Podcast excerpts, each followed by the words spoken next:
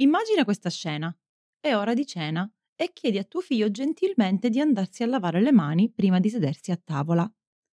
Apriti cielo, si innesca una lotta di potere. Lui non vuole andarsi a lavare le mani, tu non vuoi farlo sedere a tavola. Lui prova di sedersi a tavola, tu lo prendi e cerchi di portarlo in bagno. Lui scalcia, si dimena, urla. Come si risolverà questa battaglia? Chi vincerà? Ciao, io sono Silvia D'Amico e questo è il mio podcast Mamma Superhero. Ho investito gli ultimi anni della mia vita per capire come superare gli ostacoli della maternità e migliorare la relazione con i miei figli. Ho letto decine di libri, ascoltato centinaia di podcast e soprattutto ho fatto pratica ogni giorno con i miei tre bambini. Il mio obiettivo è quello di aiutarti ad alleviare la fatica di crescere i figli un episodio alla volta. Oggi parliamo di capricci, perché è sempre il momento giusto per parlare di capricci. Mi piacerebbe dirti, cara ascoltatrice, che superati i terribili due la situazione si farà più facile, tutto sarà rosa e fiori, i tuoi figli collaboreranno ad ogni tua richiesta, ma mentirei. Ti devo dire la verità, la nuda e cruda verità. I miei figli hanno 7, 6 e 3 anni e secondo la classica definizione di capriccio fanno ancora i capricci. Ebbene sì, quasi otto anni a mia figlia grande e eh, siamo ancora lì. Qual è la definizione classica di capriccio? Me la sono andata a cercare. In realtà, sul dizionario, capriccio significa voglia improvvisa e bizzarra. Sentito così non fa neanche paura, eh? Quindi fare capricci che vuol dire seguire i propri impulsi improvvisi senza una ragione plausibile. Ok, seguire i propri impulsi senza una ragione. Quando pensi o, o, leggi questa definizione, non ti immagini mai del finimondo che un esserino di 2, 3, 4 anni può causare in casa quando appunto fa i cosiddetti capricci. Eppure, parlando con qualsiasi genitore, queste richieste irragionevoli o la mancanza di collaborazione dei bambini ci mettono sempre a dura prova, non solo ci mettono a dura prova, ma ci fanno proprio arrabbiare, perdere il senno della ragione. L'altro giorno ho messo una domanda su Instagram qual è il comportamento di tuo figlio che veramente ti fa uscire fuori dai gangheri. Non mi aspettavo tante risposte così. Le lagne, le cantilene, le voci nasali, il piagnucolio continuo, quando inizi a piangere, quindi un sacco di bambini lamentosi, un sacco di bambini che esprimono le proprie emozioni con questa lagna continua, oppure quelli che fanno rumore, che mangiano o che bevono in maniera molto rumorosa. Poi c'è tutta la sfera di chi odia i litigi fra fratelli, si tirano i capelli, si strappano i giocattoli dalle mani, si prendono a botte, eccetera, eccetera. E poi tutta la sfera di chi non sopporta quando il bambino non ascolta, è disubbidiente, mi fa ripetere le cose cento volte. Ok? Quindi bambini di tutte le età, capricci di tutti i tipi e che si fa con un capriccio? Tradizionalmente lasciamo perdere il respectful parenting, che si fa? Fai un capriccio, ti do due sberle, se piangi senza motivo, ora ti do un motivo per piangere, oppure se non la smetti ti punisco, se non la smetti non andiamo dalla nonna. Quindi il capriccio si schiaccia, si punisce, si interrompe il prima possibile perché l'adulto non riesce a tollerare quella situazione, quella mm, eh, circostanza. Perché altrimenti cosa succede? Il genitore che invece viene visto gentile, paziente, amorevole nei confronti di un bambino che ha difficoltà a gestire le sue emozioni, come viene definito? Ah, ti fai manipolare da tuo figlio, lo farai crescere viziato, così non imparerà mai la lezione. Queste sono le cose che vengono dette a chi sceglie di educare controcorrente, a chi sceglie di avere una genitorialità più consapevole. Allora io mi chiedo, ma questa metodologia di trattare così un capriccio e un bambino che fa i capricci quanto successo ha portato nelle generazioni. Perché se guardiamo di generazione in generazione, diciamo che non siamo cresciuti tutti bene lo stesso, no?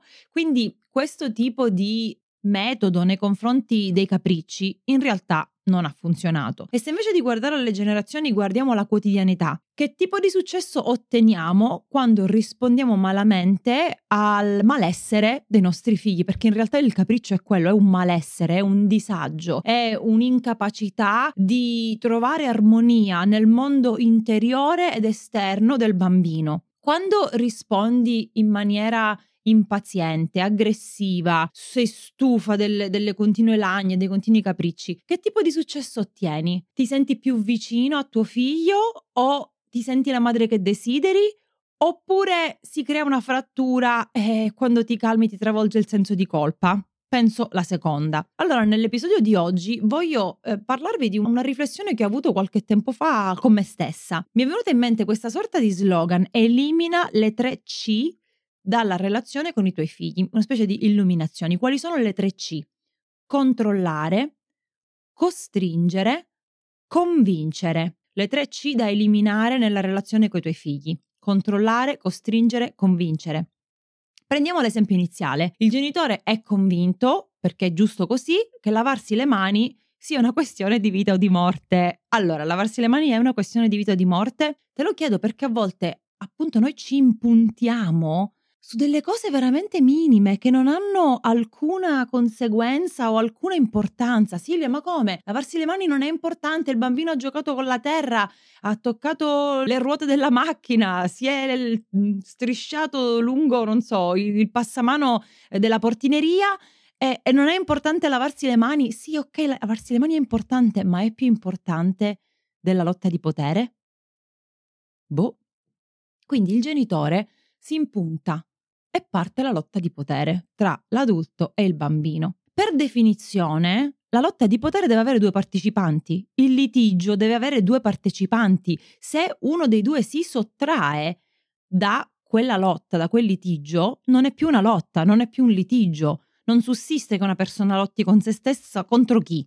Contro chi sta lottando. Quindi l'adulto, secondo me, in questi casi, e mi ci metto pure io, a volte noi che facciamo? Noi a volte retrocediamo subiamo una regressione, da adulti diventiamo di nuovo bambini. E è tutto, ha tutto a che fare con la teoria polivagale, no? Non è che diventiamo bambini, è che la parte sviluppata del nostro cervello smette di funzionare perché si verifica un evento che può essere il mio figlio non si vuole lavare le mani o può essere eh, è scattato l'allarme antincendio, può essere qualsiasi cosa che il nostro cervello percepisce come una minaccia, un pericolo. E allora che succede? La corteccia prefrontale inizia a ricevere meno ossigeno e meno sangue e quando questo avviene non può funzionare al meglio, allora noi iniziamo a usare altre parti del cervello un po' più primitive. Quindi l'adulto parte in quarta con i suoi capricci. L'adulto vuole controllare, costringere e convincere. Il problema è quando l'adulto vuole controllare, costringere e convincere anche quando è mm, al meglio delle sue facoltà mentali, però questo è un altro discorso. Noi tradizionalmente siamo cresciuti pensando che semplicemente perché siamo più saggi, siamo più grandi, eh, la sappiamo lunga su come deve funzionare il mondo, eh, l'adulto quindi deve controllare, costringere e convincere. Questi tre verbi ve li dovete stampare in testa e ogni azione che fate vi dovete chiedere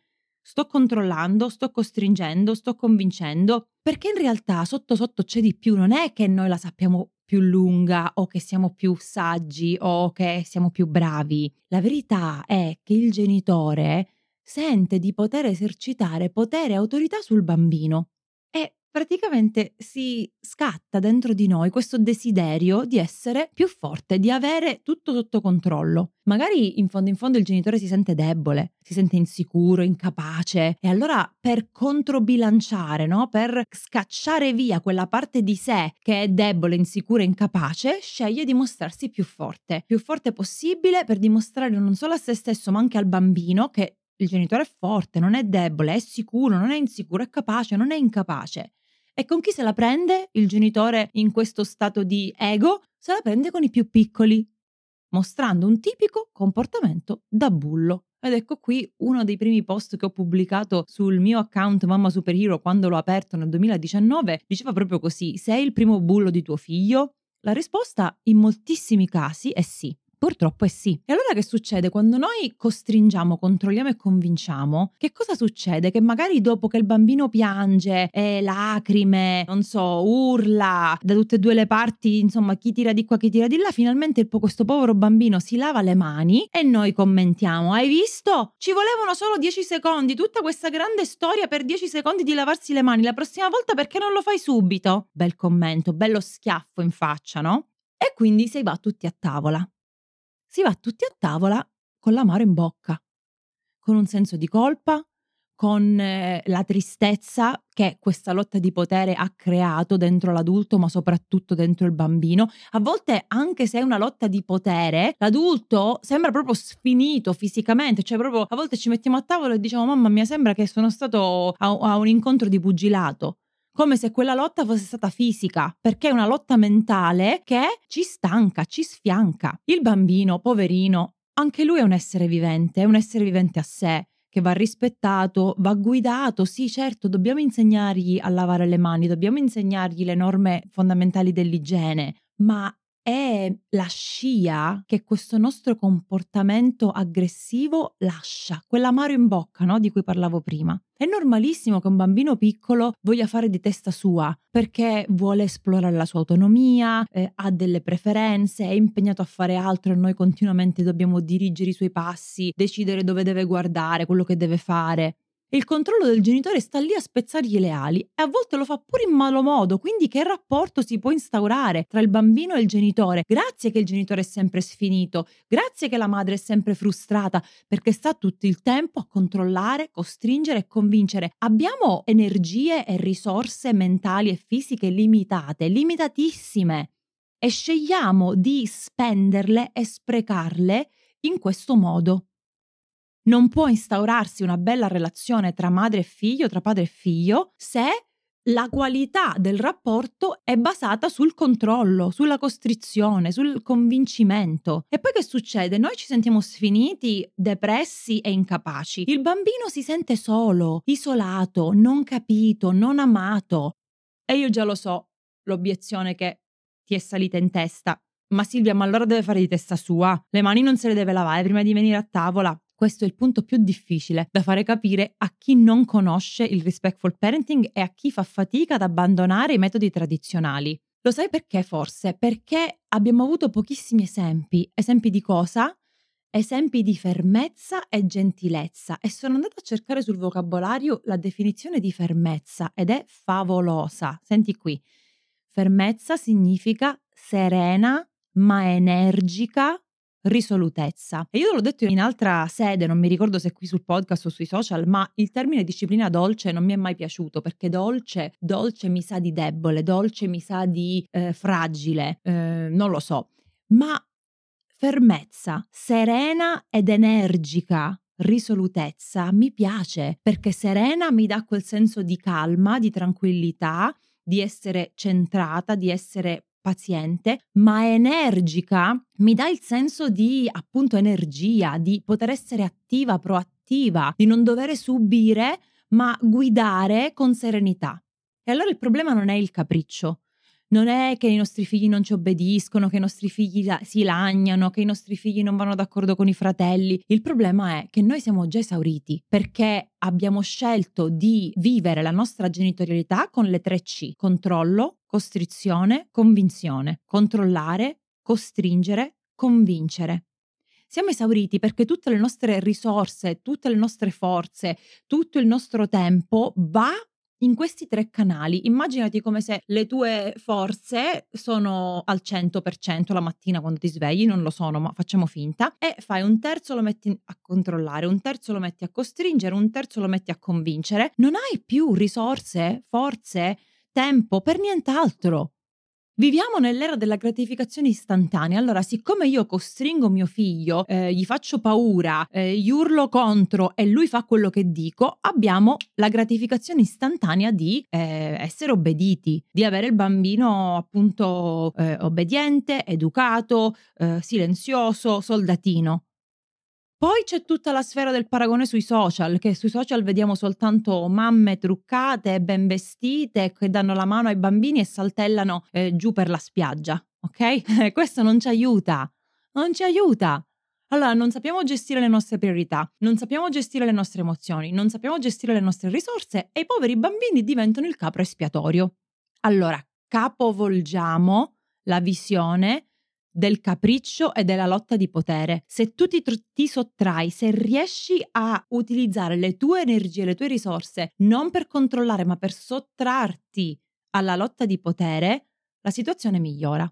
Ormai con quasi 200 episodi, mi fa quasi strano dirlo, quasi 200 episodi, lo sappiamo benissimo, ma nel momento in cui dobbiamo ricordarcelo lo dimentichiamo. Perché? Perché non è una nozione, un concetto che si è andato a codificare nel nostro cervello. Il nostro cervello è come se avesse delle impalcature, l'impalcatura che dice il capriccio non è capriccio ma è un grido di aiuto, ancora non si è formata, quindi più io lo ripeto, più tu lo ricorderai nel momento opportuno. Un bambino che sta bene si comporta bene. Il comportamento è comunicazione. Un bambino che si trova sul binario rosso ha bisogno di aiuto e supporto. Io ho deciso che utilizzerò i miei podcast per diffondere questi concetti basilari del respectful parenting, dell'educazione positiva, perché proprio ci deve entrare nelle orecchie. Io lo faccio con i podcast di altre persone che seguo, che li sento a ripetizione e anche loro sono molto ripetitivi. Ma perché? Perché il nostro cervello ha bisogno della ripetizione, altrimenti nel momento in cui ci serve quella nozione, quando il bambino è sul binario rosso e ha bisogno di aiuto e supporto, noi non ce lo ricordiamo perché il nostro cervello non ha ricevuto quel pensiero sufficienti volte. E allora, tornando alle 3C da eliminare, controllare, costringere e convincere, le 3C che cosa fanno quando il bambino è sul binario rosso? alimentano quel senso di pericolo, di insicurezza, eh, fanno accrescere l'agitazione e peggiorano ancora di più il comportamento. E allora, soluzione, idea, lampadina, sostituiamo le tre C con le tre A. Quali sono le tre A da coltivare nella relazione con i nostri figli? Amare, accompagnare, aspettare. Immaginati la mattina ti svegli con le tue energie e le tue risorse al 100% e invece di incanalare quel 100% nel controllare, costringere e convincere, le tre C, tu incominci a incanalare quel 100% nelle tre a amare, accompagnare, aspettare. Allora riprendiamo l'esempio del lavarsi le mani. Come posso mostrare a mio figlio amore in una situazione del genere? Posso intenerire la mia voce, posso intenerire il mio sguardo, posso ehm, accarezzarlo con una mano non pesante. Le mamme mi capiscono quando abbiamo la mano pesante, anche se non picchiamo i nostri figli, abbiamo la mano pesante. Non so se ha senso. Amore, ti voglio bene anche se non ti lavi le mani. C'è qualcosa che posso fare per rendere questo compito un po' più facile per te? Posso inventarmi un gioco? Vuoi usare le salviette imbevute invece di acqua e sapone? Vuoi aspettare qualche minuto e lavarti le mani eh, fra cinque minuti? Tutte queste strategie che io insegno nel mio corso Scopri i tuoi superpoteri e impara a usarli, al quale prima o poi cambierò titolo, perché questo titolo adesso mi sta un po' stretto. È un corso che insegna le basi del respectful parenting. E tutte queste strategie, tutte queste tattiche o comunque questo approccio nuovo, più dolce, più eh, affettuoso, meno rigido, è ampiamente spiegato nel corso. Quindi lo ripeto, in che modo le tre C si possono trasformare in tre A? Amare, accompagnare, aspettare. Quando il bambino si vede trattato in questo modo, quando non si vede costretto, non si sente aggredito, di solito, sorprendentemente, fa la scelta giusta. E vi racconto un altro episodio. Zoe non ama tantissimo lavarsi i denti la sera, ma neanche la mattina. Ha uno spazzolino elettrico dove lei può selezionare un minuto o due minuti. Lei sa che i denti si lavano per due minuti anche se diciamoci la verità, chi è che lava i denti per due minuti? Vabbè, questo è un altro discorso. Eh, quindi ogni giorno, ogni mattina e ogni sera mi chiede, mamma, mi devo lavare i denti per un minuto o per due minuti? Vorrei potervi farvi vedere la mia faccia in questo momento. Arrivato a un certo punto, le ho detto, amore, io non ti voglio costringere a lavarti i denti per due minuti. Hai sentito quello che ha detto il dentista? Chiaramente Zoe ha quasi otto anni. Hai sentito quello che ha detto il dentista? Sai qual è la mia opinione, io ti voglio bene sia se te li lavi per un minuto o per due minuti, però eh, dobbiamo stare attenti, quindi prendi la decisione giusta. Ah, va bene, faccio due minuti. Questa di solito è, la nostra conversazione. A volte noi adulti abbiamo la mente così chiusa, siamo così ottusi, siamo così ciechi, veramente, rigidi, freddi, impassibili. Ma perché? Questi sono i nostri figli. Che cosa dobbiamo fare per controllare di meno e amare di più? Quale lavoro dobbiamo fare su noi stessi per rendere la nostra vita quotidiana più piacevole? E allora, prima di chiudere, se tu riesci a individuare i tuoi capricci, il tuo comportamento cambierà e di riflesso cambierà anche il comportamento dei tuoi figli. Per oggi è tutto, vienimi a trovare su tutti i social, scrivimi qualche email se hai delle domande o delle considerazioni. Io sono Silvia e mi trovi su Mamma Superhero su Instagram, Facebook, eh, eccetera, eccetera. Per oggi è tutto, quindi dicevo ciao e alla prossima!